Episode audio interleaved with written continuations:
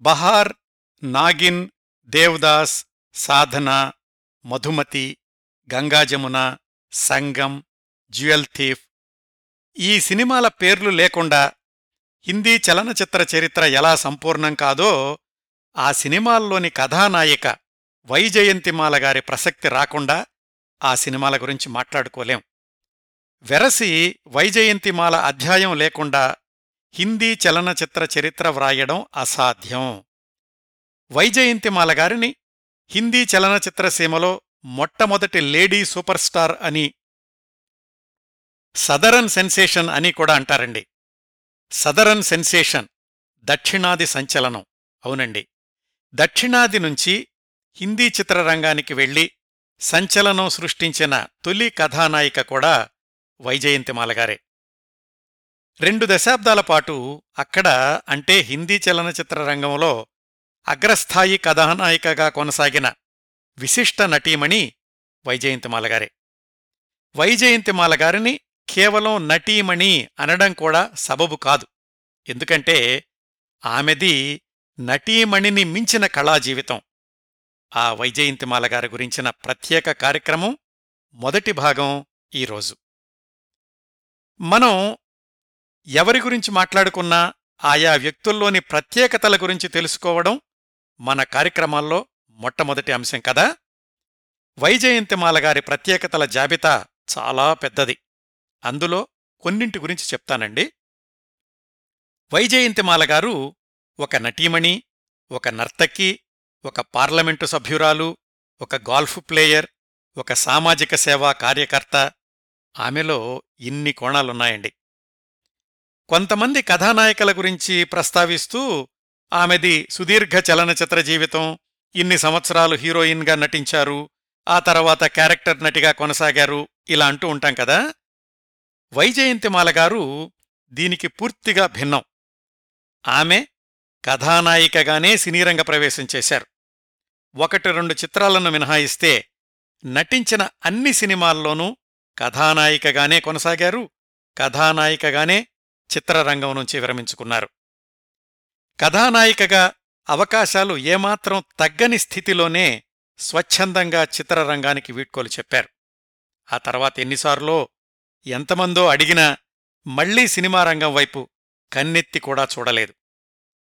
ఆమె నట జీవితంలోని రెండు దశాబ్దాల్లో అంటే పంతొమ్మిది వందల యాభై పంతొమ్మిది వందల అరవై దశాబ్దాల్లో సుమారుగా అరవై నాలుగు అరవై ఐదు చిత్రాల్లో నటించారు. సరిగ్గా చెప్పాలంటే వైజయంతిమాలగారి తొలి చిత్రం వాళ్కై పంతొమ్మిది వందల నలభై తొమ్మిది డిసెంబర్లో విడుదలైతే ఆమె నటించిన చిట్ట చివరి చిత్రం పంతొమ్మిది వందల డెబ్భైలో విడుదలయ్యింది. ఆమె చిత్రరంగ ప్రవేశం చేసిన తొలి సంవత్సరాల్లోనే సృష్టించిన సంచలనాల గురించి చెప్పుకోవాలంటే మధ్యలో ఒక తమిళ ఇంకో హిందీ సినిమాలను మినహాయిస్తే వైజయంతిమాల నటించిన మొట్టమొదటి ఆరు సినిమాలు కూడా విజయవంతమైన చిత్రాలే. అందులోని మొట్టమొదటి మూడు చిత్రాలు అయితే సంచలన విజయం సాధించిన చిత్రాలు. ఈ ఆరు సినిమాలకి ఇంకొక ప్రత్యేకత ఏమిటంటే రెండు హిందీ రెండు తెలుగు రెండు తమిళ చిత్రాలు. నిజానికి ఇవన్నీ కలిపి రెండే కథలనుకోండి అంటే ఒక్కొక్క కథ తమిళ తెలుగు హిందీ భాషల్లో సినిమాలుగా రూపొందితే అన్నింటిలోనూ వైజయంతిమాలే హీరోయిన్. అన్నీ హిట్ సినిమాలే.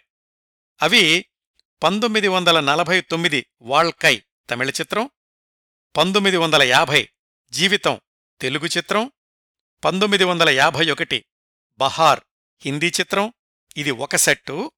రెండో సెట్టు పంతొమ్మిది వందల యాభై మూడు లడ్కీ హిందీ చిత్రం పంతొమ్మిది వందల యాభై నాలుగు పెణ్ తమిళ చిత్రం అదే సంవత్సరం సంఘం తెలుగు చిత్రం. ఇవి ఆమె సినిమా రంగ ప్రవేశం చేసిన మొదట్లోనే నటించిన ఆరు హిట్ సినిమాల జాబితా అండి. ఇంకా ఈ ఆరు సినిమాలకు ఉన్న మరికొన్ని ప్రత్యేకతల గురించి చెప్పుకోవాలంటే ఈ ఆరు కూడా ఏవిఎం సంస్థ నుంచి వచ్చినవే. ఈమె నటించిన మొట్టమొదటి తమిళ చిత్రం వాళ్కై అనేది ఏవిఎం స్టూడియోస్ మద్రాసులో స్థిరపడ్డాక తీసిన మొట్టమొదటి చిత్రం. ఏవి మెయ్యప్పన్ దర్శకత్వం చేసిన చిట్ట చివరి చిత్రం. మిగతా ఐదు సినిమాలకు ఒక్కడే దర్శకుడు ఆయన పేరు ఎంవి రామన్. అలాగే వైజయంతిమాల నటించిన తొలి తెలుగు చిత్రం జీవితం. అది ఏవిఎం వాళ్ళు నిర్మించిన తొలి తెలుగు చిత్రం కూడా. వైజయంతిమాల నటించిన తొలి హిందీ చిత్రం బహార్. అది పూర్తిగా మద్రాసులోనే నిర్మాణమైన మొట్టమొదటి హిందీ చిత్రం. వైజయంతిమాల నటించిన రెండవ స్ట్రెయిట్ తెలుగు చిత్రం సంఘం అదే ఆమె నటించిన చిట్ట చివరి స్ట్రెయిట్ తెలుగు చిత్రం హీరో ఎన్టీఆర్. అంటే వైజయంతిమాల రెండు దశాబ్దాల చలనచిత్ర జీవితంలో రెండే రెండు స్ట్రెయిట్ తెలుగు చిత్రాల్లో నటించారు. తర్వాత ఆమె నటించిన బాగ్దాద్ గజదొంగ చిత్తూరు రాణి పద్మిని ఇలాంటి డబ్బింగ్ సినిమాలు వచ్చాయనుకోండి చిత్రరంగ ప్రవేశం చేసిన నాలుగవ సంవత్సరంలోనే అంటే పంతొమ్మిది వందల యాభై నాలుగులో ఏకంగా ఏడు సినిమాల్లో హీరోయిన్గా నటించారు వైజయంతమాల గారు. అది కూడా ఒక రికార్డుగా చెప్పుకోవాలి ఆ రోజుల్లో. ఈ ఏడింటిలో నాలుగు హిందీ సినిమాలు ఒక తమిళ ఒక తెలుగు ఒక కన్నడ చిత్రం ఉన్నాయి. కోర్స్ కన్నడ చిత్రం విడుదల కాలేదనుకోండి అలాగే ఆ రెండు దశాబ్దాల్లో అటు హిందీ చిత్రరంగంలో విజయ పతాకాల్ని ఎగరేస్తూనే ఇటు తమిళ చిత్రరంగంలో కూడా విజయవంతమైన చిత్రాల్లో నటించారు వైజయంతిమాల. మొదట్లో చెప్పినట్లే నాగిన్ మధుమతి గంగాజమున సంగం ఇవన్నీ కూడా వైజయంతిమాల గారి సిగ్నేచర్ సినిమాలు. వైజయంతిమాల గారి ఇంకొక ప్రత్యేకత ఆమె అద్భుతమైన భరతనాట్య కళాకారిణి. తన పదిహేనవ సంవత్సరంలో కథానాయికగా సినీరంగ ప్రవేశం చేస్తే అప్పటికే భరతనాట్యంలో ఎనిమిది తొమ్మిది సంవత్సరాల అనుభవం ఉంది. కేవలం అనుభవమే కాదు అప్పటికే రంగస్థల నర్తకిగా తమిళనాడంతటా కూడా ఆమె పేరు చిరపరిచితం సినిమాల్లోకి రాకముందే. భరతనాట్యం అంటే వైజయంతమాల గారికి ఎంత ప్రాణమంటే అగ్రస్థాయి కథానాయికగా సినిమాల్లో కొనసాగుతున్న రోజుల్లో కూడా ఆమె నాట్య ప్రదర్శనలు మానలేదు. నిజానికి ఆ రోజుల్లో సినిమాల్లో ఆమెకొచ్చే పారితోషికంలో ఐదో వంతు కూడా ఆమె రంగస్థల ప్రదర్శనలకు వచ్చేది కాదు. అయినా కాని సంపాదనే లక్ష్యం అనుకోకుండా తనలోని కళాకారిణిని కాపాడుకుంటూ విశిష్ట నటీమణిగా కొనసాగారు వైజయంతిమాలగారు. అందుకే తరువాతి తరం ప్రముఖ హీరోయిన్ నర్తకి హేమమాలిని గారు తనకు వైజయంతిమాలగారే ఆదర్శం అని చెప్తూ ఉంటారు. తన ముప్పై ఐదు సంవత్సరాల వయసులో సినిమా రంగానికి స్వస్తి చెప్పి ఆ తర్వాత డెబ్భై ఐదు సంవత్సరాల వయసు దాటే వరకు కూడా నాట్యానికే జీవితాన్ని అంకితం చేశారు వైజయంతిమాలగారు నాట్య ప్రదర్శనల్లో ఆమె సృష్టించిన రికార్డుల్లో కొన్నింటి గురించి చెప్పుకోవాలంటే ఆమె ప్రదర్శనల్ని తిలకించిన వాళ్ళల్లో సాధారణ ప్రేక్షకుల దగ్గర్నుంచి మహారాజులు మహారాణులు రాష్ట్రపతులు ప్రధానమంత్రులు ఇతర దేశాల అధ్యక్షులు అనేక మందున్నారండి. పంతొమ్మిది వందల అరవై తొమ్మిదిలో నూట ఇరవై దేశాలు పాల్గొన్న యుఎన్ఓ సమావేశాల్లో మొట్టమొదటిసారి భరతనాట్య ప్రదర్శన ఇచ్చిన తొలి భారతీయ కళాకారిణి వైజయంతిమాలగారు. సిడ్నీలోని ఇంటర్నేషనల్ ఆపెరా హౌస్లో ప్రదర్శన ఇచ్చిన తొలి భారతీయ నర్తకి వైజయంతిమాలగారు. Paris London Stockholm Holland Middle East Far East అనేక దేశాల ప్రేక్షకులు వైజయంతిమాలగారి నాట్య ప్రదర్శనల్ని తిలకించి పులకించిపోవడమే కాదు ప్రశంసల జల్లుల్లో ముంచెత్తారు. ఆమె నాట్య ప్రదర్శన గురించి ప్యారిస్లోని ఒక ప్రముఖ పత్రిక this diamond decked goddess of Indian dance finds Paris at her feet అని వ్రాసింది సినిమా హీరోయిన్ నర్తకి గృహిణి తల్లి ఆ తర్వాత వైజయంతిమాల గారి జీవితంలో ఇంకో దశ పార్లమెంటు సభ్యురాలు. దాదాపు పదిహేను సంవత్సరాలు పార్లమెంటు సభ్యురాలిగా కొనసాగారు. జీవితంలోని ఏ దశలోనూ భరతనాట్యాన్ని వదలకపోవడం వైజయంతిమాల గారిలోని అసలు సిసలు ప్రత్యేకత. ఇన్ని ప్రత్యేకతలు సంతరించుకున్న ఇన్ని విజయాలు సాధించిన ఇంత స్ఫూర్తిదాయకమైన వైజయంతిమాల గారి బాల్యం కుటుంబ నేపథ్యం ఎంతో హాయిగా వైభవోపేతంగా ఉండి ఉండాలి అని అనుకుంటే మనం పొరపాటు పడుతున్నట్లేనండి. వైజయంతిమాల బాల్యం అత్యంత సంఘర్షణాభరితం. ఆమె తల్లి వసుంధరాదేవి కూడా ఒకప్పటి సినిమా నటీమణే కాని చిత్ర విచిత్రమైన పరిస్థితుల్లో వైజయంతిమాల జీవితం పదిహేను పదహారు సంవత్సరాల వయసులోనే అమ్మా నాన్న ఓ అమ్మమ్మ అన్నట్లయింది. ఇంకా విచిత్రంగా ఆమె తల్లి ఒకవైపు నాన్న అమ్మమ్మ ఇంకొక వైపు ఉంటే ఇద్దరూ కోర్టు మెట్లెక్కితే కోర్టు నీకెవరు కావాలో తెలుసుకో అంటే ఆ పసి మనసులోని సంఘర్షణ ఏ స్థాయిలో ఉండి ఉంటుందో మనం ఊహించుకోవచ్చు. వివరాలు కొద్ది నిమిషాల్లో తెలుసుకుందాం. ఆమె సినిమా హీరోయిన్గా మొట్టమొదటి సినిమా విడుదలై సంచలనం సృష్టించిన రోజుల్లో కూడా కోర్టు సెషన్స్కి వెళ్ళొస్తూ ఉండేది. ఇంత ఘర్షణలోనూ తొలి నుంచి కూడా వైజయంతిమాలకు కొండంత అండగా నిలబడింది. ఆమె వ్యక్తిత్వాన్ని ఆమెలోని కళాకారిణిని తీర్చిదిద్దింది ఆమె తల్లి కాదండి ఆమె అమ్మమ్మ. అది కూడా విచిత్రమే వైజయంతిమాల గారి జీవితంలో. ఇంత సంఘర్షణభరితమైన బాల్యం ఆమె జీవితంలో ఒక దశ అయితే హీరోయిన్గా వెలిగిపోతున్న రోజుల్లోనే అప్పటికే వివాహమై ముగ్గురు సంతానమున్న చమన్లాల్ బాలీని వివాహం చేసుకోవడం అది ఇంకొక సాహస ఘట్టం. ఆ భర్త చనిపోయాక తనకు రావాల్సిన ఆస్తి కోసం ఆ భర్త మొదటి భార్య సంతానం ముగ్గురితో కూడా కోర్టులో కేసులు అది ఇంకొక ఘట్టం. వివరాలన్నీ తర్వాత కథాక్రమంలో వస్తాయి. ఇదండి వైజయంతిమాల గారి గురించిన కాస్త సుదీర్ఘ ఉపోద్ఘాతం. ఆమె జీవితానికున్న విస్తృత పరిధి దృష్ట్యా ఈ మాత్రం ఉపోద్ఘాతం అవసరమైందండి. ఇప్పుడు వైజయంతిమాల గారి జీవిత విశేషాల్లోకి వెళ్ళబోయే ముందు ఈ కార్యక్రమం కోసం నేను సంప్రదించిన వనరుల గురించి చెప్పాలి. వైజయంతిమాల గారి బాల్యం గురించి అప్పటి కోర్టు కేసుల గురించి పంతొమ్మిది వందల ఎనభై మూడు సెప్టెంబర్ సంచిక విజయ చిత్రలో సమగ్రమైన వ్యాసం ఒకటొచ్చింది. చిత్రసీమలోని యథార్థ కోర్టుగాథలు అనే శీర్షికతోటి. అక్కడ ప్రారంభమైంది నా పరిశోధన. వైజయంతిమాల గారు నటించిన సినిమాల గురించి రాండార్ గై లాంటి జర్నలిస్టులు వ్రాసిన బ్లాస్ట్ ఫ్రమ్ ది పాస్ట్ లాంటి వ్యాసాల్లో మరికొంత సమాచారం లభించింది. వైజయంతిమాల గారికి పద్మశ్రీ వచ్చినటువంటి సందర్భంలో పంతొమ్మిది వందల అరవై ఎనిమిదిలో విజయ చిత్రలో ఏవి మెయ్యప్పన్ వ్రాసిన వ్యాసం నుంచి కొన్ని సంగతులు తీసుకున్నాను. అప్పటి ఇండియా టుడే పత్రికల్లోని ఒకటి రెండు వ్యాసాల్లో నుంచి కూడా కొన్ని విశేషాలు దొరికాయి. దిలీప్ కుమార్ రాజ్ కపూర్ గార్ల గురించిన వ్యాసాల్లో వైజయంతిమాల గారి గురించిన కొంత సమాచారం ఉంది. అలాగే వైజయంతిమాల గారే స్వయంగా వ్రాసుకున్న ఆత్మకథలో చాలా విశేషాలున్నాయి.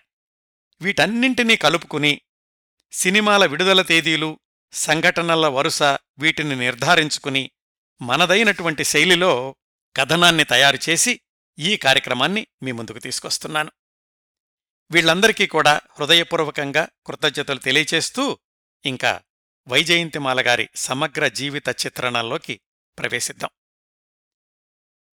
వైజయంతిమాల పుట్టిన తేదీ పంతొమ్మిది వందల ముప్పై మూడు ఆగస్టు పదమూడు. వికీపీడియాలో ఆమె పుట్టిన సంవత్సరం పంతొమ్మిది వందల ముప్పై ఆరు అనుంటుంది అది పొరపాటండి. వైజయంతిమాల పుట్టింది మద్రాసులోని ట్రిప్లికేన్లో పార్థసారథి దేవాలయం దగ్గర్లో. వాళ్ళిల్లు ఆ దేవాలయానికి అభిముఖంగా ఉండేది. వైజయంతిమాల అమ్మా నాన్న పేర్లు వసుంధరాదేవి ఎండి రామన్. ఆయన్ని ఎండి రామస్వామి అని కూడా అంటుంటారు. వాళ్ళిద్దరూ కూడా దూరపు బంధువులే. ఎవరు? వసుంధరాదేవి ఈ ఎండి రామన్. వాళ్ళది మైసూర్ అయ్యంగార్ల వంశం మాండ్యం అయ్యంగార్లు అని కూడా అంటుండేవాళ్ళు ఆ రోజుల్లో. మైసూర్లోని మాండ్యా నుంచి అప్పటికే చాలా దశాబ్దాల క్రిందటే మద్రాసొచ్చేశారు వైజయంతిమాల నాన్న వైపు కుటుంబం గురించి అమ్మ వైపు కుటుంబం గురించి కాస్త వివరంగా తెలుసుకుందాం. వైజయంతిమాల నాన్నగారి నాన్నగారు అంటే ఆమె తాతగారి పేరు ఎండి గోపాలాచార్. వందేళ్ళ క్రిందటే ఈ గోపాలాచారి గారు మైసూర్లో మహిళా సదన్ అనే సంస్థను స్థాపించి మహిళాభ్యుదయం కోసం అనేక కార్యక్రమాలు నిర్వహిస్తూ ఉండేవాడు. ఆయన ప్రభుత్వ ఉద్యోగి కూడా. నాన్నగారి మంచితనమంతా కొడుకు ఎండి రామన్కి అంటే వైజయంతిమాల గారి నాన్నగారికొచ్చింది ఎండి రామన్ సాధుస్వభావి మితభాషి ఎవర్నీ ఎప్పుడూ ఒక మాట అనేవాడు కాదు అనిపించుకునేవాడు కాదు. అసలు ఈ మనిషికి ఎప్పుడైనా కోపం వస్తుందా అన్నట్లుండేవాడు. లలిత కళల పట్ల ఆసక్తి ఉండేది కాని ఎప్పుడూ బయటపడేవాడు కాదు.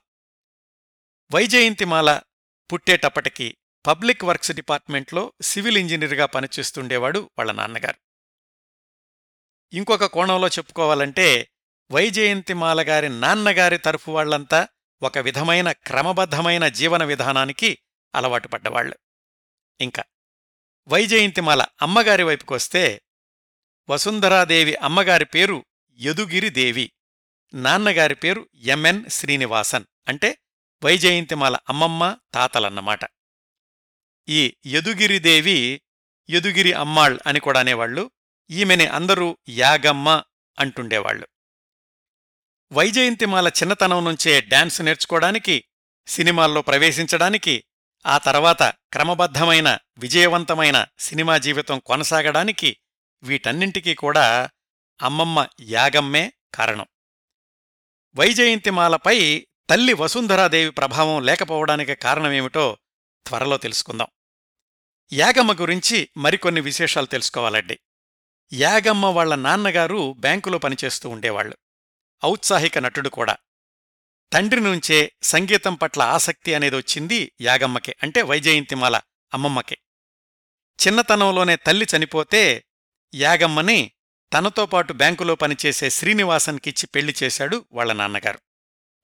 శ్రీనివాసన్కి కూడా నాటకాలంటే అభిరుచి ఉండేది.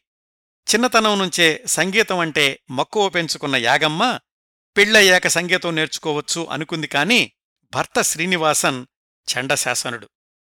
గుడికి తప్ప యాగమ్మని ఇంట్లో నుంచి బయటకు వెళ్ళనిచ్చేవాడు కాదు. ఏదో ఒక కారణంతో చీటికీ మాటికి చెయ్యి చేసుకుంటుండేవాడు. కూతురు పడుతున్న బాధలు చూసి చూసి ఆ దిగులుతోనే ఆమె తండ్రి చనిపోయాడు. ఆ తర్వాత భర్త శ్రీనివాసన్ దౌర్జన్యాలు మరింతగా ఎక్కువయ్యాయి. పైగా యాగమ్మ చాలా అందంగా ఉండడం వయసులో చాలా వ్యత్యాసం ఉండడంతోటి ఆ కాంప్లెక్స్తో కూడా ఎప్పుడూ చిరాగ్గా ఉండేవాడు భర్త శ్రీనివాసన్. భర్త క్రూరత్వం వల్ల సంగీతం పట్ల ఎంత ఆసక్తి ఉన్నా సరిగమలు కూడా నేర్చుకోలేకపోయింది యాగమ్మ. ఇదంతా వైజయంతిమాల అమ్మమ్మగారి గురించండి. యాగమ్మ చిన్న వయసులోనే పంతొమ్మిది వందల పద్దెనిమిదిలో వసుంధరాదేవికి జన్మనిచ్చింది అంటే వైజయంతిమాల అమ్మగారికి. గదిలో పెట్టి కొడితే పిల్లైనా సరే పులవుతుందంటారు కదా భర్త పెట్టే బాధల్ని భరించి భరించి ఒక విధంగా రాటుదేలిపోయింది యాగమ్మ. కూతురు వసుంధరాదేవి ఎదుగుతున్న కొద్దీ భర్తకు ఎదురు తిరగడం మొదలుపెట్టింది యాగమ్మ ఎంతకాలం భరించాలి అనుకుందేమో కూతుర్ని పెంచుకుంటూ సొంత కాళ్ళమీద నిలబడాలి అనే ప్రయత్నాలు కూడా మొదలుపెట్టింది యాగమ్మ. తనకి చిన్నతనంలోనే పెళ్ళైనట్లుగా కూతురు వసుంధరాదేవి కూడా పద్నాలుగు సంవత్సరాలకే ఎండి రామన్ తోటి పెళ్ళి చేసింది. అల్లుడు మంచివాడవడం మంచి ఉద్యోగంలో ఉండడంతో ధైర్యం చేసి భర్తకు దూరమయింది యాగమ్మ. పైగా వసుంధరాదేవికి కూడా పెళ్ళైన సంవత్సరానికే వైజయంతిమాల పుట్టడంతోటి అప్పటికీ వసుంధరాదేవి వయసు కేవలం పదిహేను సంవత్సరాలే అవడంతో యాగమ్మే వైజయంతిమాలను పెంచింది. ఒక విధంగా చెప్పాలంటే వసుంధరాదేవి వైజయంతిమాల వీళ్ళిద్దరినీ ఇద్దరు కూతుళ్ళు అన్నట్లుగా పెంచింది యాగమ్మ. పంతొమ్మిది వందల ముప్పై మూడులో వైజయంతిమాల జన్మించినటువంటి కొద్ది సంవత్సరాల ముందు నుంచే కూతురు వసుంధరాదేవికి శాస్త్రీయ సంగీతం నేర్పించడం మొదలుపెట్టింది యాగమ్మ. పెళ్ళయ్యాక అల్లుడు కూడా ఎదురు చెప్పలేదు. వైజయంతిమాలకు ఊహ తెలిసేటప్పటికీ ఇంట్లో ఉన్నది వాళ్ళ నలుగురే. ఎవరూ? అమ్మా నాన్న అమ్మమ్మ తను. అలాగే వసుంధరాదేవికి సంగీతం నేర్పడానికి మనక్కల్ శివరాజ అయ్యంగార్ లాంటి గురువులు ఇంటికే వస్తూ ఉండేవాళ్ళు ఆ గురువులు అమ్మకు నేర్పే సంగీతం విని వచ్చీరాని వయసులో ఆ సంగీతానికి స్టెప్స్ వేస్తూ ఉండేది బేబీ వైజయంతిమాల. ఆ సంగీతం గురువులు కూడా ఈ చిన్నపిల్లను చూసి ముచ్చటపడి తనక్కూడా సరిగమలు నేర్పే ప్రయత్నం చేశారు. నాలుగేళ్ళ వయసులోనే ఆకాశవాణి పిల్లల కార్యక్రమంలో పాల్గొంది వైజయంతిమాల బేబీ వైజయంతిమాల. కాస్త ఊహ తెలిసిన దగ్గర్నుంచి పురాణ కథలు చెప్పి వాటిల్లోని నీతి ఆయా పాత్రలు ఎందుకు అలా ప్రవర్తించాయి అనే విషయాలు వివరంగా చెబుతూ ఉండేది అమ్మమ్మ యాగమ్మ. వైజయంతిమాలకు ఆరేడేళ్ళొచ్చాక నృత్య శిక్షణలో పెట్టేలోగా వసుంధరాదేవి కళా జీవితంలో కొన్ని చెప్పుకోదగ్గ మార్పులు చోటు చేసుకున్నాయి. ముందుగా వాటి గురించి తెలుసుకుందాం. యాగమ్మ కూతురు వసుంధరాదేవికి సంగీతం నేర్పించిందే కాని బహిరంగంగా సభల్లో కచేరీలు చేయించాలి అన్న ఆలోచన లేదు. నిజానికి వాటికి వ్యతిరేకం కూడా యాగమ్మ మొదట్లో. బంధుమిత్రుల సమక్షంలోనే గాన కచేరీలు చేస్తూ ఉండేది వసుంధరాదేవి అంటే వైజయంతిమాల అమ్మగారు. ఆ విధంగానే పది మందికి వసుంధరాదేవి గురించి తెలిసింది. ఇదంతా పంతొమ్మిది వందల ముప్పై ఏడు ముప్పై ఎనిమిది ప్రాంతాల్లో వైజయంతిమాలకు నాలుగైదు సంవత్సరాల వయసు ఉండగా పంతొమ్మిది వందల ముప్పై తొమ్మిదిలో జరిగిన ఒక సంఘటన వల్ల ఆరేళ్ళ వయసులోనే వైజయంతిమాల వాటికన్ సిటీలో పోప్ సమక్షంలో తనకు వచ్చిరాని డాన్సుని ప్రదర్శించే అవకాశం లభించింది. అదేమిటి? మద్రాస్ ఎక్కడా? వాటికన్ సిటీ ఎక్కడా? పైగా వీళ్ళేమో మధ్యతరగతి కుటుంబం ఎలా సాధ్యపడింది అనిపిస్తోంది కదా? వివరంగా తెలుసుకుందాం. అప్పటి మైసూరు యువరాజు కంఠీరవ నరసింహరాజ వడియార్ లలిత కళా పోషకుడు గాయకుల్ని నాట్యకారుల్ని పండితుల్ని అభిమానిస్తుండేవాడు తన సంస్థానానికి పిలిచి గౌరవిస్తూ ఉండేవాడు. ముఖ్యంగా మైసూరుకు చెందిన కళాకారులు అంటే మరింత అభిమానం చూపిస్తూ ఉండేవాడు. ఆ క్రమంలో మద్రాసులో ఉన్నటువంటి వసుంధరాదేవి గురించి యువరాజుకి చెప్పారెవరో. ఆమె పూర్వీకులు కూడా మైసూరుకు చెందినవాళ్ళే కదా? యువరాజుగారి నుంచి ఆహ్వానం అందింది. వసుంధరాదేవి సకుటుంబంగా మైసూరు రాజావారి సంస్థానానికి వెళ్ళి అక్కడ గాన కచేరీ చేసింది. వైజయంతిమాల వయసు ఆరు సంవత్సరాలుంటుందప్పుడు. తల్లితో పాటు వైజయంతిమాల కూడా మహారాజా ప్యాలెస్కెళ్ళింది. ఆ కచేరీ అయ్యాక యువరాజు మరొక ప్రతిపాదన వీళ్ళ ముందుంచారు మైసూరు రాజ్యానికి చెందిన కళాకారుల్ని యూరోప్ దేశాలకు పరిచయం చెయ్యడానికి డెబ్భై ఎనభై మంది కళాకారుల బృందాన్ని తీసుకెళ్తున్నాను మీరు కూడా ఈ బృందంలో చేరండి అని. యువరాజు దగ్గరుంచి వచ్చిన ఆహ్వానం ఎలా కాదంటారు? యాగమ్మ సరే అంది. యాగమ్మ వసుంధరాదేవి రామన్ వైజయంతిమాల అందరూ కూడా ఆ బృందంలో కలిసి యూరోప్కు వెళ్ళారు అది పంతొమ్మిది వందల ముప్పై తొమ్మిదవ సంవత్సరం. ఈ ప్రయాణం మొదలయ్యేసరికి వైజయంతిమాల వయసు ఆరున్నర సంవత్సరాలు. అంతమంది మైసూరు కళాకారులు యూరోప్ వెళ్ళడం అదే మొదటిసారి. బొంబాయి దాకా రైల్లో వెళ్ళి అక్కడ్నుంచి ఒక ఇటాలియన్ షిప్లో ముందు వాటికన్ సిటీకి వెళ్ళారు అక్కడ ప్రధాన కళాకారుల ప్రదర్శనలయ్యాక పెద్ద పెద్ద కళ్ళతో చలాకీగా అటూ ఇటూ తిరుగుతున్న బేబీ వైజయంతిమాల పోప్ దృష్టిలో పడింది. చిన్న పిల్లని ఆయన దగ్గరకు తీసుకున్నాడు. పక్కనున్న వాళ్ళెవరో చెప్పారు ఈ పాప డాన్స్ కూడా చేస్తుంది అని. నిజానికి అప్పటికీ వైజయంతిమాల శాస్త్రీయంగా నృత్యం నేర్చుకోవడం మొదలు పెట్టలేదు. కాని తనకు వచ్చినటువంటి భంగిమలేవో కొన్ని ప్రదర్శించింది. పోప్ ఎంతగానో మెచ్చుకోవడమే కాకుండా ఒక వెండి నాణ్యాన్ని బహుమతిగా ఇచ్చాడు బేబీ వైజయంతిమాలకి. అదండి బేబీ వైజయంతిమాల వాటికన్ సిటీలో పోప్ని కలుసుకున్నటువంటి సందర్భం. అక్కడ్నుంచి ఆ బృందం అంతా కలిసి వెనిస్సు ప్యారిసు లండన్ నగరాల్లో కూడా ప్రదర్శనలిచ్చారు. వాళ్ళు లండన్ పర్యటనలో ఉండగానే రెండో ప్రపంచ యుద్ధం తీవ్రతరమవడంతోటి మధ్యలోనే ఆపేసి భారతదేశానికి తిరిగొచ్చేశారు. ఆ పర్యటనంతా కలిసి నెలా నెలన్నర పాటు కొనసాగింది. బేబీ వైజయంతిమాల ఏ స్కూలుకెళ్ళాలి ఏం చదవాలి ఏం నేర్చుకోవాలి అన్నీ కూడా అమ్మమ్మ యాగమ్మే నిర్ణయాలు తీసుకునేది. చర్చి పార్కులోని ప్రజెంటేషన్ కాన్వెంట్లో బేబీ వైజయంతి చదువు మొదలయింది అటు తల్లి వసుంధరాదేవికి విదేశీ పర్యటనల తర్వాత గాయనిగా అవకాశాలు ఇబ్బడి ముబ్బడిగా రాసాగాయి. ఆ రోజుల్లో కాస్త అందంగా ఉండి సంగీతంలో బాగా అనుభవం ఉన్న స్త్రీలకి సినిమాల్లో అవకాశాలు వెతుక్కుంటూ వచ్చేవి. యాగమ్మ కుటుంబానికి బాగా పరిచయం ఉన్న ఆచార్య అనే ఆయన సినిమా రంగంలో దర్శకత్వ శాఖలో పనిచేస్తూ ఉండేవాడు.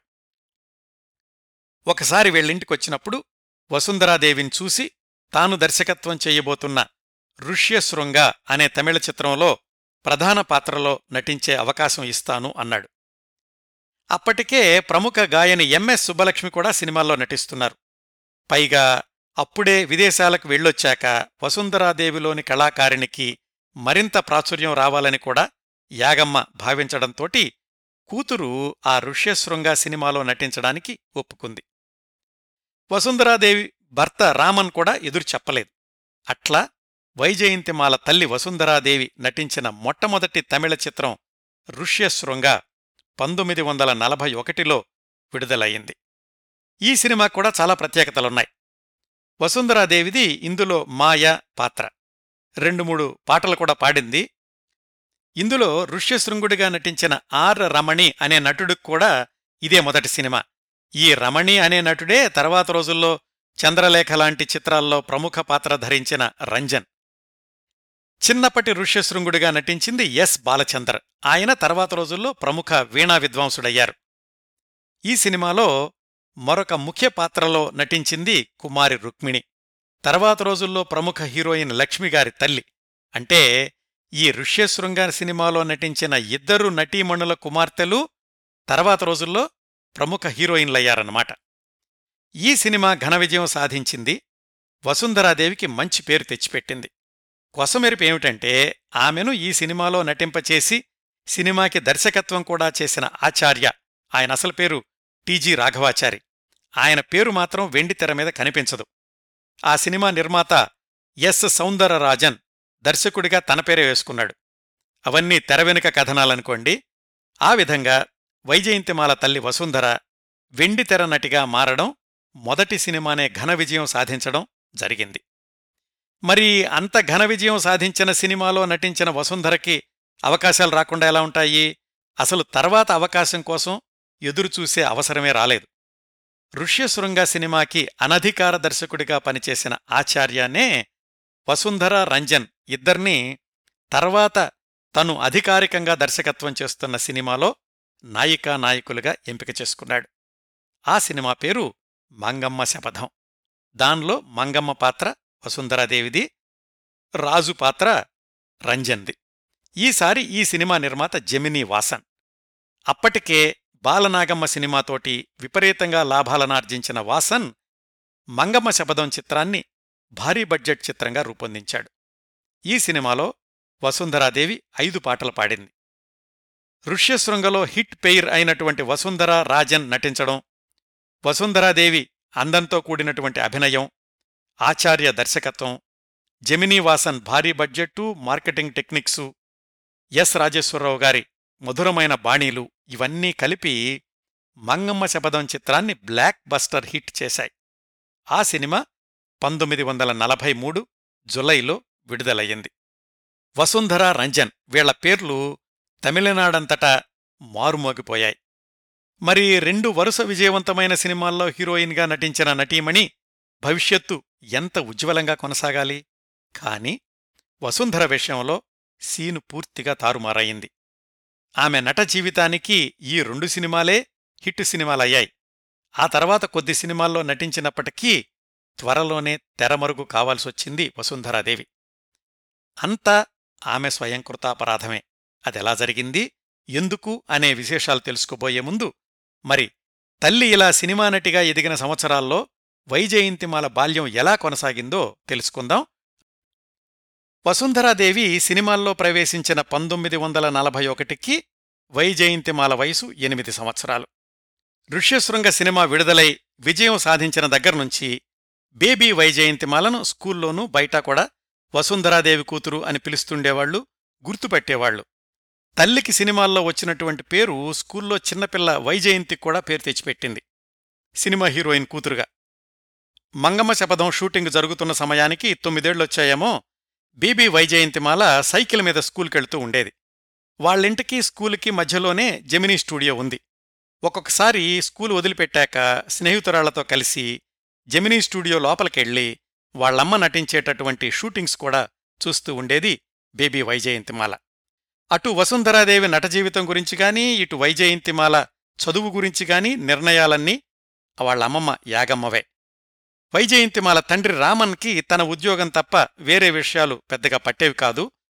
ఆయన కూడా ఇంటి బాధ్యతంతా అత్తగారికే ఇచ్చేశాడు. విదేశీ పర్యటన నుంచి వచ్చిన దగ్గర్నుంచి యాగమ్మ వైజయంతిమాలకు సంగీతం నేర్పించడం మొదలుపెట్టింది. తల్లి వసుంధరకు నేర్పినటువంటి గురువులే ఇంటికొచ్చి వైజయంతిమాలకు కూడా సంగీత శిక్షణ ఇస్తూ ఉండేవాళ్ళు అయితే కొద్ది నెలల్లోనే వైజయంతిమాలకు సంగీతం కంటే కూడా నాట్యంలో ఆసక్తి ఉంది అని తెలుసుకుని యాగమ్మ సంగీతం పాఠాలు ఆపించేసి భరతనాట్యం పాఠాలు మొదలుపెట్టించింది. ఆ రోజుల్లో నృత్య పాఠశాలలు ఒకటో రెండో తప్ప ఎక్కువగా ఉండేవి కాదు. గురువులే శిష్యుల ఇళ్ళకు వెళ్ళి చెప్పడం లేదా శిష్యులే గురువుల ఇళ్ళకు వెళ్ళడం అలాగా బేబీ వైజయంతిమాలకు ఇంటికొచ్చి భరతనాట్యాన్ని నేర్పినటువంటి తొలి గురువు గురువళ్ళూరు రామయ్య పెళ్ళై. ఆ రోజుల్లో పేరు తెచ్చుకున్న చాలామంది నాట్య కళాకారులు ఆయన దగ్గరనే శిక్షణ పొందుతూ ఉండేవాళ్ళు ఒకవైపు చదువు ఇంకోవైపు నృత్య శిక్షణ కొనసాగుతూ ఉంటే మనవరాలు ఎప్పుడు ఏం తినాలో నిర్ణయించేది కూడా యాగమ్మే కాఫీ టీలు తాగకూడదు. బలం కోసమని బాదం పప్పు తినాలి హార్లిక్స్ తాగాలి ఇవన్నీ కూడా యాగమ్మ పెట్టినటువంటి నిబంధనలే.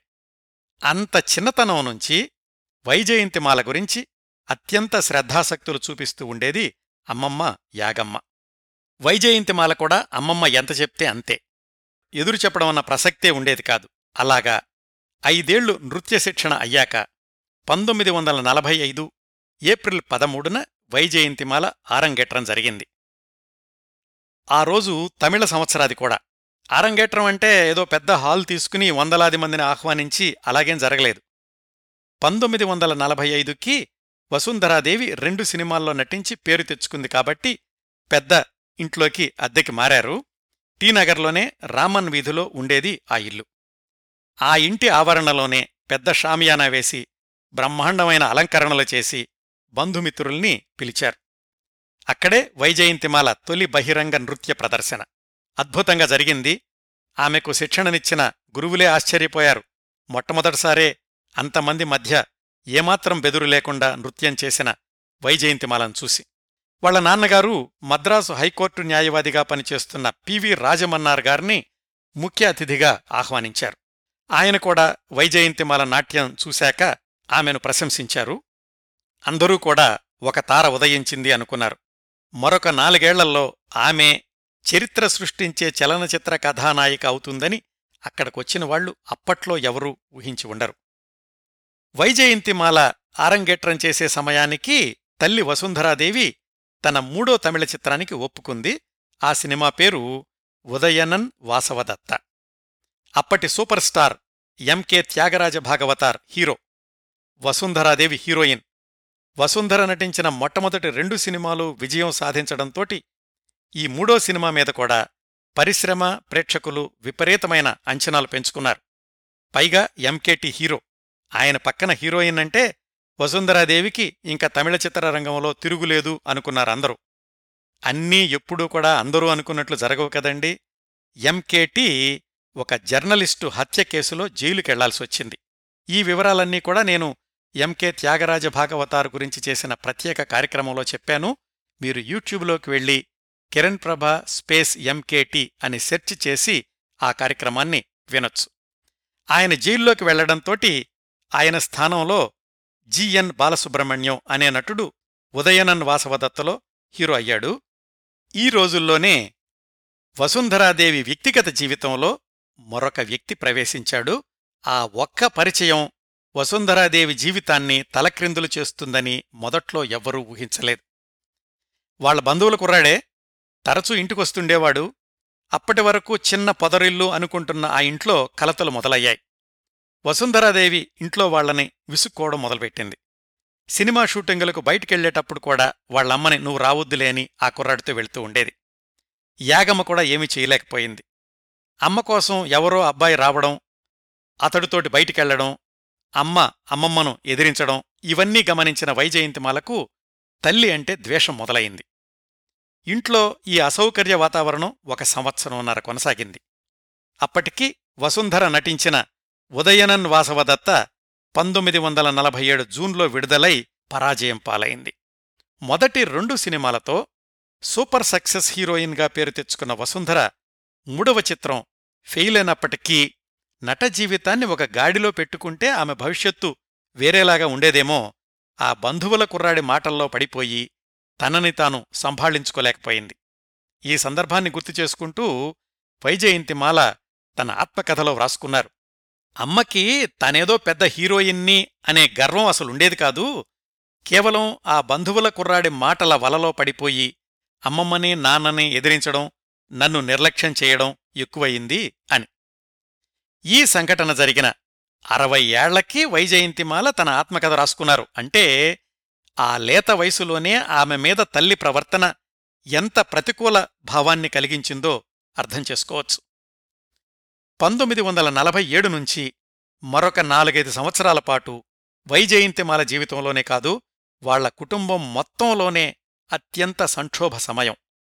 ఆ సంక్షోభ సంవత్సరాల్లోనే వైజయంతిమాల సినీరంగ ప్రవేశం మొదటి సినిమాతోనే ప్రేక్షకుల్లో విపరీతమైన క్రేజ్ తెచ్చుకుని నీరాజనాలందుకుంటున్న రోజుల్లోనే కోర్టు బోనులో నిలబడి అమ్మ కావాలో నాన్న కావాలో తేల్చుకో అన్న జడ్జిగారి ప్రశ్నకు సమాధానం చెప్పాల్సి రావడం.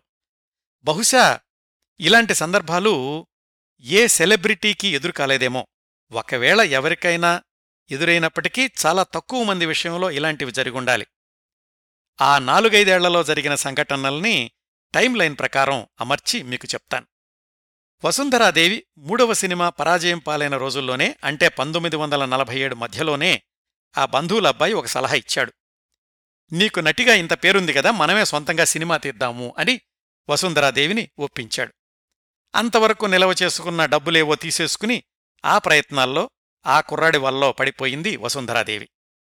ఎదుగుతున్న కూతుర్ను పట్టించుకోలేదు. తల్లి భర్త చెప్పినా వినలేదు.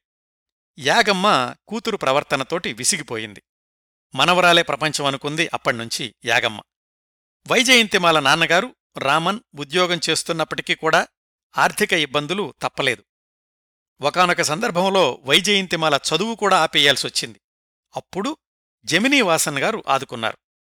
వసుంధరాదేవి మంగమ్మ శపథం చిత్రంలో నటించిన రోజుల్నుంచి జమినీ వాసన్ కుటుంబానికి వైజయంతిమాల కుటుంబానికి మంచి స్నేహం ఏర్పడింది.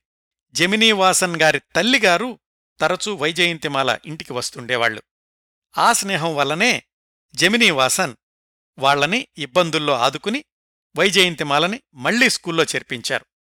ఈసారి గుడ్ షెఫర్డ్ కాన్వెంట్లో చేర్పించింది యాగమ్మ మనవరాల్ని.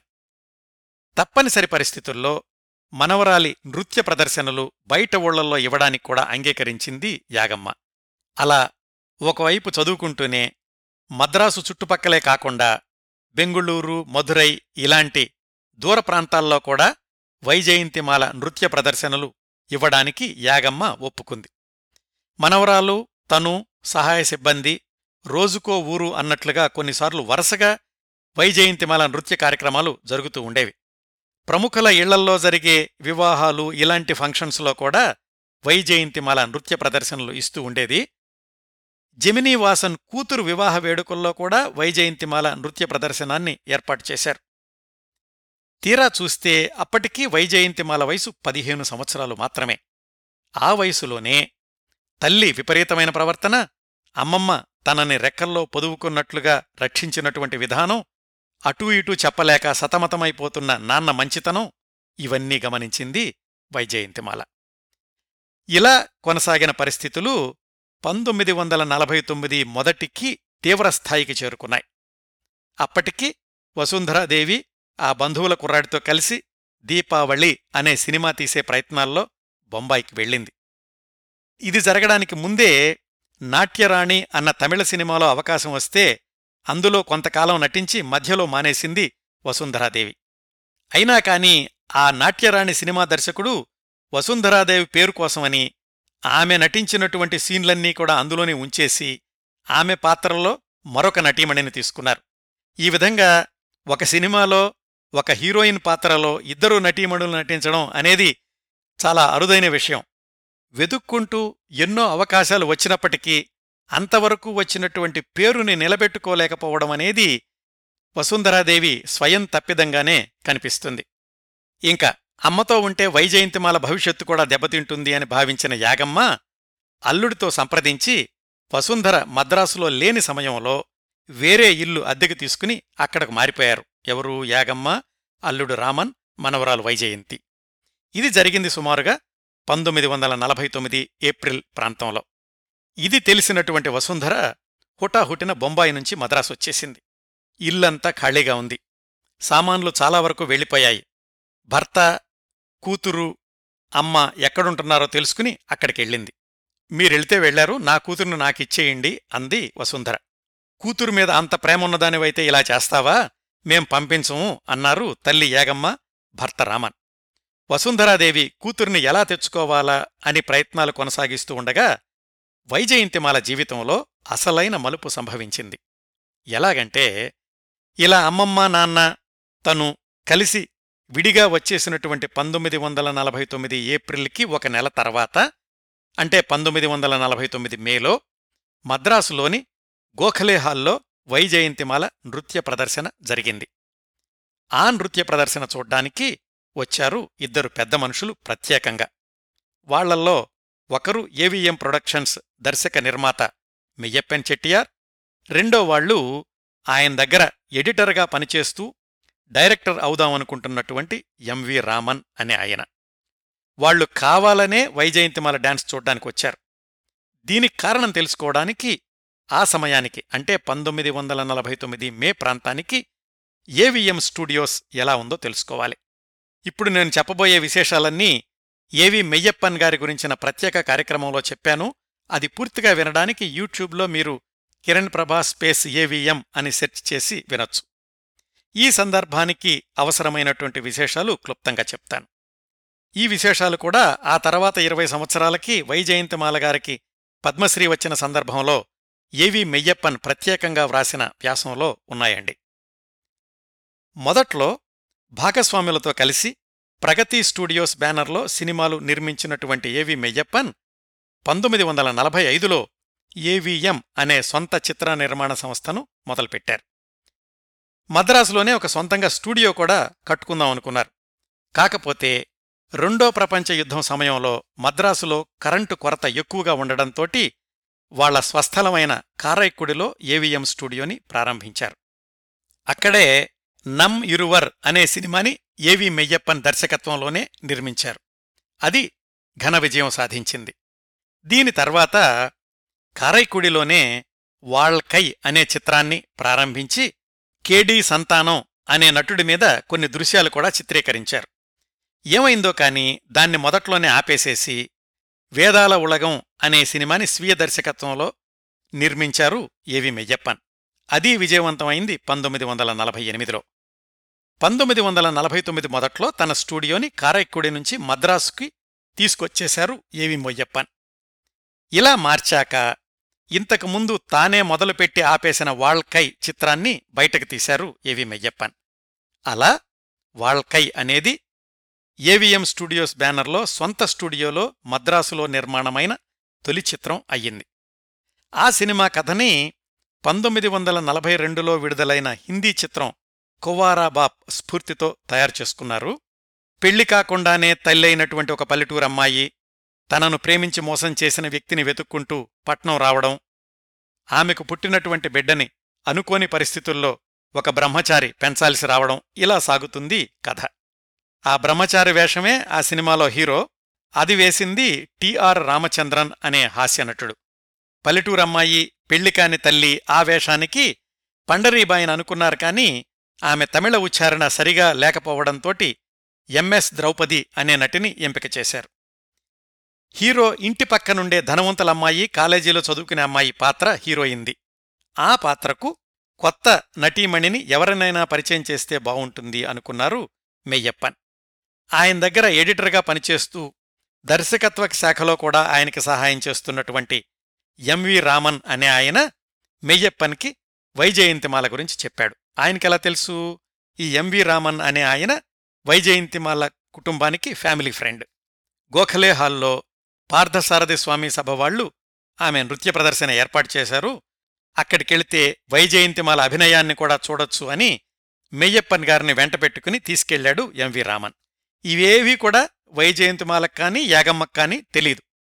ఆ ప్రదర్శన చూశాక మెయ్యప్పన్ తన వాళ్కై చిత్రంలో హీరోయిన్ పాత్రకు వైజయంతిమాలే సరిపోతుంది అనే నిర్ణయానికి వచ్చారు. ఈ విషయం ఎంవి రామన్ యాగమ్మకి వైజయంతిమాల తండ్రికి చెప్పారు. ఇంకో విశేషం ఏమిటంటే అప్పటికీ పదేళ్ళ క్రిందటే పంతొమ్మిది వందల ముప్పై ఎనిమిదిలో వసుంధరకి స్క్రీన్ టెస్ట్ కూడా చేశారు ఏబిఎం వాళ్ళు అందువల్ల వైజయంతిమాల గురించి కొత్తగా పరిచయం చేసుకోవాల్సిన అవసరం లేకపోయింది మెయ్యప్పన్కి. వైజయంతిమాల చాలా చిన్నపిల్ల కాబట్టి నిర్ణయం తీసుకోవాల్సింది యాగమ్మ తండ్రి. కూతురు వసుంధరని సినిమాల్లోకి వెళ్ళాలని ప్రోత్సహించింది కూడా ఆమె కదా? అయితే సినిమాల్లోకి వెళ్ళాక వసుంధర ప్రవర్తన మారడం ఆమెను దూరంగా పెట్టాల్సి రావడం ఇవన్నీ ఆమెను భయపెట్టాయేమో కాని మొదట్లో యాగమ్మ మనవరాలు సినిమాల్లోకి వెళ్ళడానికి ఒప్పుకోలేదు. మా మనవరాల్ని సినిమా నటిని చెయ్యాలని లేదు నర్తకిగానే కొనసాగిస్తాను పెద్ద చదువులు చెప్పిస్తాను కూడా అంది యాగమ్మ. తండ్రి రామన్ అటు ఇటు చెప్పలేదు. ఈ దర్శకుడు కాబోతున్నటువంటి ఎంవి రామన్ మాత్రం పట్టు వదల్లేదు. మొయ్యప్పన్ చెట్టియారికి అమ్మాయి డాన్స్ బాగా నచ్చింది. చాలా ప్రతిష్టాత్మకమైనటువంటి సంస్థ. మంచి అవకాశం. కావాలంటే ఆయనే మీ ఇంటికొచ్చి మాట్లాడతారు అన్నాడు ఎంవి రామన్. అన్నట్లుగానే మెయ్యప్పన్ని వైజయంతిమాల ఇంటికి తీసుకొచ్చాడు.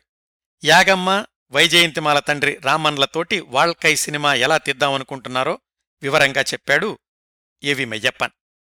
అంత పెద్ద నిర్మాత ఇంటికొచ్చి అడగడంతో యాగమ్మ రామన్ కాదనలేకపోయారు. ఇంత నేపథ్య కథనం జరిగాక పంతొమ్మిది వందల నలభై తొమ్మిది జూన్ తొమ్మిదిన వైజయంతిమాల ఏవిఎం సంస్థలో మూడేళ్ళపాటు నటించే ఒప్పందం మీద యాగమ్మ అల్లుడు రామన్లు సంతకం చేశారు.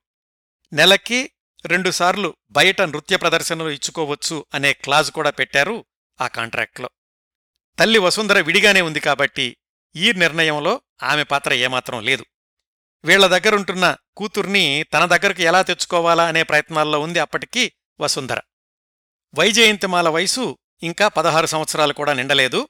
అప్పటికీ పేరు తెచ్చుకున్న నర్తకే గాని నటిగా అనుభవం లేదు. ముఖ్యంగా వెండితెర నటనానుభవం అస్సలు లేదు. అందుకని ఎంవి రామన్ ఆధ్వర్యంలో నట శిక్షణ ప్రారంభమైంది. ఆ వాళ్కై సినిమా మొదట్లోనే వైజయంతిమాల కారు నడిపే దృశ్యం ఒకటుంటుంది. దానికోసమని ఎంవి రామన్ వైజయంతిమాలకు కారు డ్రైవింగ్ కూడా నేర్పించాడు. ఇలా వాళ్కై ప్రీ ప్రొడక్షన్ పనుల్లో ఉండగా పంతొమ్మిది వందల నలభై తొమ్మిది అగస్టులో వైజయంతిమాల తల్లి వసుంధర ఒక బాంబు పేల్చింది. అదేంటంటే నాలుగు నెలల క్రిందట నేను ఊళ్ళో లేని సమయంలో మా అమ్మ నా భర్త కలిసి నా కూతుర్ని బలవంతంగా తీసుకెళ్ళారు. నా కూతుర్ని నాకు ఇప్పించండి. మా అమ్మాయి నృత్య ప్రదర్శనల మూలంగా వచ్చే డబ్బుల కోసమనే వాళ్ళు తీసుకెళ్ళారు. ఆ డబ్బులు కూడా నాకే రావాలి అని హైకోర్టులో కేసు వేసింది. ఎవరు?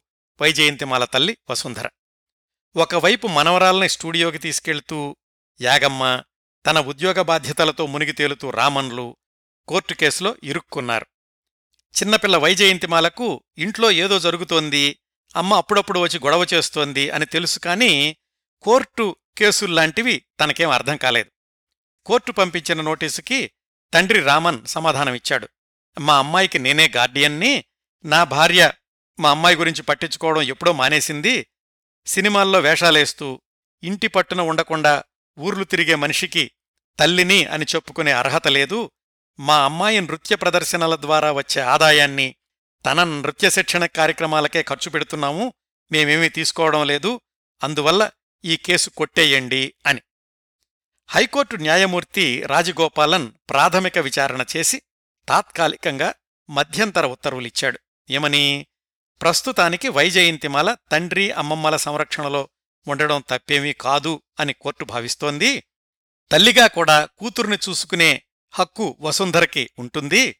తుది తీర్పు వెలువడే వరకు వైజయంతిమాల రాబడి ఖర్చు లెక్కలు ఆమెకున్న ఆభరణాలు అవన్నీ కూడా కోర్టులో దాఖలు చెయ్యాలి అని. ఈ మధ్యంతర ఉత్తర్వులు వెలువడేసరికి పంతొమ్మిది వందల నలభై తొమ్మిది సెప్టెంబర్ అక్టోబర్ వచ్చేసింది. కోర్టులో కేసు కొన్ని నెలల తర్వాతకి వాయిదా పడింది. మళ్ళీ మనం వైజయంతిమాల సినిమా విశేషాలకి వద్దాం. సరిగ్గా ఆ రోజుల్లోనే వాళ్కై షూటింగ్ ప్రారంభమైంది. కేవలం మూడు నెలల్లోనే ఏవి మొయ్యప్పన్ సినిమా షూటింగ్ అంతా పూర్తి చేసేశారు. రోజూ షూటింగ్కి తీసుకురావడం షూటింగ్ జరిగినంతసేపు అక్కడే ఉండడం వైజయంతిమాలకు కావలసినవన్నీ సమయానికి అందేలాగా చూడడం ఇవన్నీ కూడా అమ్మమ్మ యాగమ్మ బాధ్యతలే. మొదట్నుంచి ఉదయం తొమ్మిదిన్నర కల్లా వైజయంతిమాల అమ్మమ్మ స్టూడియోకు వచ్చేసేవాళ్ళు రిహార్సిల్లో చాలా శ్రద్ధగా పాల్గొనేది వైజయంతిమాల. నాట్యంలో అనుభవం ఉండడం వల్ల హావభావాలు ప్రదర్శించడం చాలా తేలికయింది. మధ్యాహ్నం భోజనం కూడా ఇంట్లో నుంచి వాళ్ళే తెచ్చుకునేవాళ్ళు సాయంకాలం షూటింగ్ అయిపోగానే అమ్మమ్మ వెంటపెట్టుకుని వైజయంతిమాలను సరాసరి ఇంటికి తీసుకెళ్ళేది. ఎప్పుడన్నా సినిమాలకు వెళ్ళాలంటే నాకు చెప్పే వెళ్ళేవాళ్ళు ఏ రోజూ కూడా చిన్న ఇబ్బంది కూడా కలిగించలేదు అని వ్రాసుకున్నారు ఏవి మెయ్యప్పన్. వాల్కై సినిమాలో వైజయంతిమాలకు నేపథ్యగానం చేసిన వాళ్ళల్లో ఆనాటి ప్రముఖ గాయనీమణులు D K Pattammal M L Vasanthakumari M S Rajeswari ఇలాంటి వాళ్ళంతా ఉన్నారు. వాళ్కై సినిమా నిర్మాణంలో ఉండగానే వైజయంతిమాల గురించి కొత్త నటీమణిని పరిచయం చేస్తున్నాము అని విపరీతమైన పబ్లిసిటీ ఇచ్చారు ఏవిఎం వాళ్ళు పంతొమ్మిది వందల నలభై తొమ్మిది డిసెంబర్ ఇరవై మూడున విడుదలయింది వాళ్కై తమిళ చిత్రం. సినిమా అత్యంత ఘన విజయం సాధించింది. ఇరవై ఐదు వారాలు ఏకబిగిన ఆడింది. తొలి సినిమాతోటే పదహారు సంవత్సరాల వైజయంతిమాల స్టార్ హోదా తెచ్చేసుకున్నారు. ఈ వాళ్కై సినిమాలో వైజయంతిమాల మీద చిత్రీకరించినటువంటి ఒక పాటలో దా దా దా అని ఒక ట్యూన్ ఉంటుంది. ఆ సినిమా విడుదలయ్యాక వైజయంతిమాలని అందరూ దాదాదా వైజయంతి అని పిలిచేవాళ్ళు అంతేకాదు. ఆ తర్వాత ఆమె నృత్య ప్రదర్శన ఇచ్చినప్పుడు కూడా చివర్లో ఆ దాదాదా పాట పాడాలి అని అడిగి మరీ పాడించుకునేవాళ్ళు ప్రేక్షకులు. మొదటి సినిమా విజయవంతం అవడం అమ్మమ్మ యాగమ్మకి తండ్రి రామన్కి చాలా ఆనందం కలిగించింది. ఇంతకీ మరి తల్లి వసుంధర వేసినటువంటి కోర్టు కేసేమైంది? వాయిదాల మీద వాయిదాలు పడుతున్నాయి. మధ్య మధ్యలో వైజయంతిమాల తండ్రి రామన్ వాళ్ళిద్దరూ కోర్టుకి హాజరవక తప్పడం లేదు. కోర్టు తుది తీర్పు ఇవ్వడానికి పంతొమ్మిది వందల యాభై ఏప్రిల్ దాకా పట్టింది. ఆ తీర్పులో ఏముంది? నీకు అమ్మ కావాలా నాన్న కావాలా అని జడ్జిగారు అడిగినప్పుడు వైజయంతిమాల ఏమని సమాధానం చెప్పింది? ఇవన్నీ జరుగుతున్న రోజుల్లోనే ఏవిఎం వాళ్ళు వాళ్కై చిత్రాన్ని తెలుగులో జీవితం పేరుతోటి పునర్నిర్మిస్తూ వైజయంతిమాలనే హీరోయిన్గా కొనసాగిద్దామనుకున్నప్పుడు ఇటు షూటింగు అటు కోర్టు కేసులకి హాజరవ్వడం ఇవన్నీ ఎలా కొనసాగాయి? ఆ తర్వాతి సంవత్సరాల్లో వైజయంతిమాల సినీ జీవితం ఎలా ముందుకెళ్ళింది? ఇంతకీ తల్లి వసుంధరాదేవి తర్వాత ఏమైంది? ఇలాంటి విశేషాలన్నీ వచ్చేవారం వైజయంతిమాల జీవిత విశేషాలు రెండవ భాగంలో తెలుసుకుందాం. ఈ కార్యక్రమాన్ని ఇంతటితో ముగిస్తున్నానండి. ఈ కార్యక్రమాలను ఆదరించి అభిమానిస్తున్న శ్రోతలందరకు హృదయపూర్వకంగా కృతజ్ఞతలు తెలియచేస్తున్నాను. వచ్చేవారం వైజయంతిమాల జీవిత చిత్రణ రెండవ భాగంతో కలుసుకుందాం. అంతవరకు నవ్వుతూ ఉండండి. మీ నవ్వులు పది మందికి పంచండి. ప్రస్తుతానికి మీ దగ్గర సెలవు తీసుకుంటోంది. సదా మీ ఆదరాభిమానాలను కోరుకునే మీ కిరణ్ ప్రభ.